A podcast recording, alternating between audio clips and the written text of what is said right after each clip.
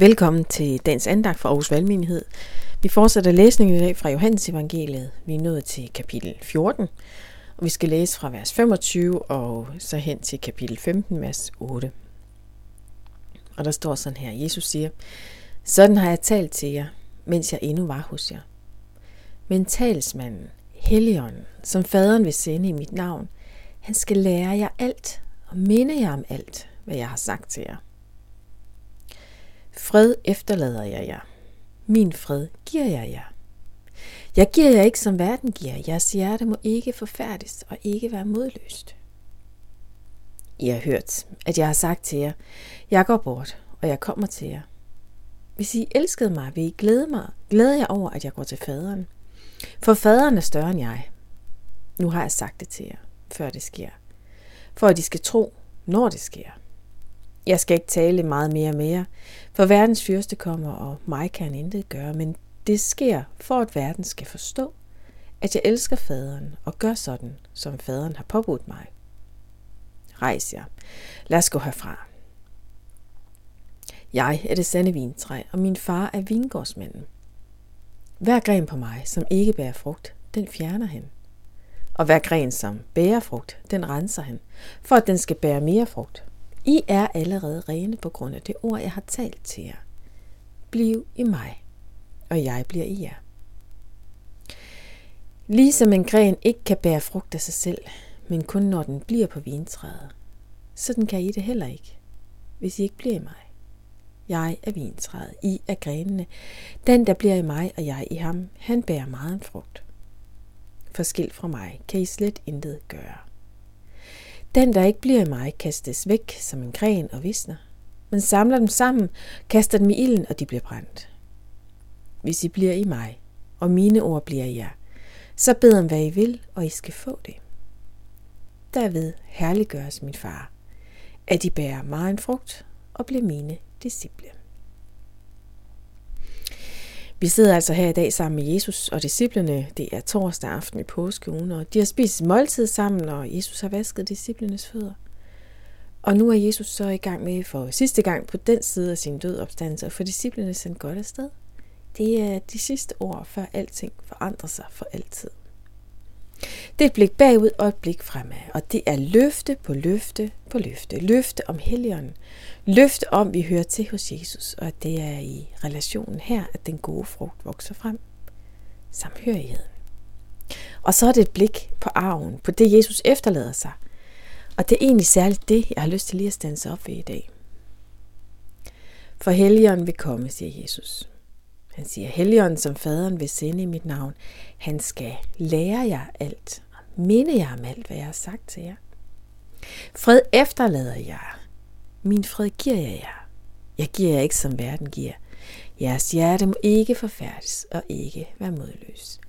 Så Jesus han overlod altså ikke disciplene dengang til sig selv, og vi er heller ikke overladt til os selv. Men vi er utrolig dårlige til at huske, for eksempel, at vi er elskede og værdifulde, at det sådan er helt, helt ægte rigtigt, og lynhurtigt kan vi falde i den grøft, hvor vi ikke hører andet end selvbebrejdelser, skam og skyld, der bare skyller ind over os. Det kan være, fordi vi sammenligner os med andre og tror, at vores værd, vores succes, afhænger af den målestok, som vi selv får sat op.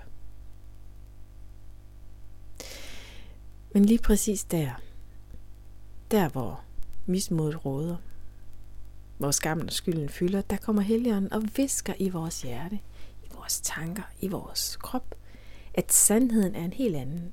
At sandheden tager sit afsæt i Jesus. At vi er elskede, at vi er givet de evner og gaver, som lige præcis vi skulle have.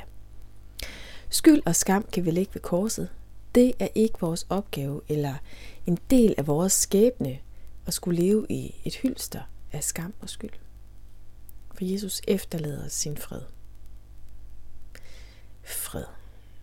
Ikke ufred. Og ikke fred betinget af alle mulige øh, våbenstilstandslinjer og forhandlinger, men fred på et helt, helt andet plan. Fred med Gud. Fred og hvile, uanset hvor meget vi kan blive skræmt over eller miste modet af, for den liste er virkelig lang, den stopper ikke. Men Helligånden lærer os sandheden, minder os om alt det, Jesus har sagt og gjort. minder os om, at vi er skabt, vi er elsket, vi er frelst, vi er tilgivet. Minder os om, at vi ikke behøver at lade os skræmme mørket af mismodet, om det kommer udefra eller indenfra os selv. Men at vi må lade vores hjerte, vores tanker, vores sind gennemstrømme af Guds fred. En fred, som overgår al forstand. En fred, som kommer os i møde med helbredelse, med oprejsning, med sandhed og med en klarhed, med kærlighed direkte fra Guds hjerte. Men hvor er freden i dit liv? Måske er du lige nu helt overvældet af modløshed og frugt, øh, frygt, af spekulationer på alle mulige ting, som du måske i virkeligheden ikke har nogen indflydelse på.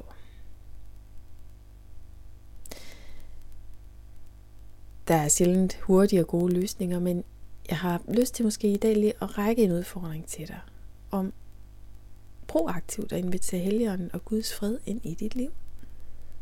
Måske for 117. gang, eller måske for allerførste gang i dag. Giv Helligånden plads til, at han minder dig om, hvem du er i Kristus. Lad ham vise dig sandheden i øret, og lad dig så fagne i Guds fred. Jesus siger, fred efterlader jeg jer. Min fred giver jeg jer. Jeg giver jer ikke, som verden giver. Jeres hjerte må ikke forfærdes og ikke være modløst. Lad os bede sammen. Ja, Helligånd, jeg beder, at du må komme over os nu. Lige der, hvor vi er. Vi beder om, at du må blæse alt mørke og mismod bort og fylde os med din fred. Kom og visk sandhed i vores ører. Amen.